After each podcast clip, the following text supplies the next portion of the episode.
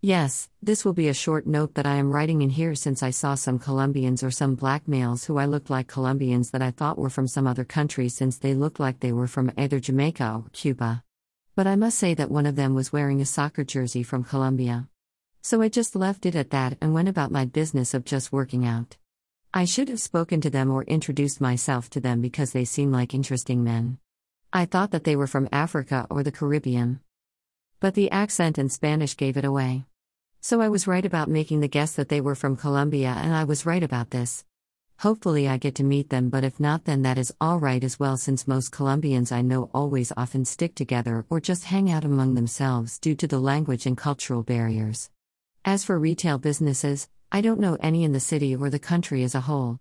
I don't even know any in the USA other than just Juan Valdez Coffee House, which is popular in Colombia and some parts of the USA.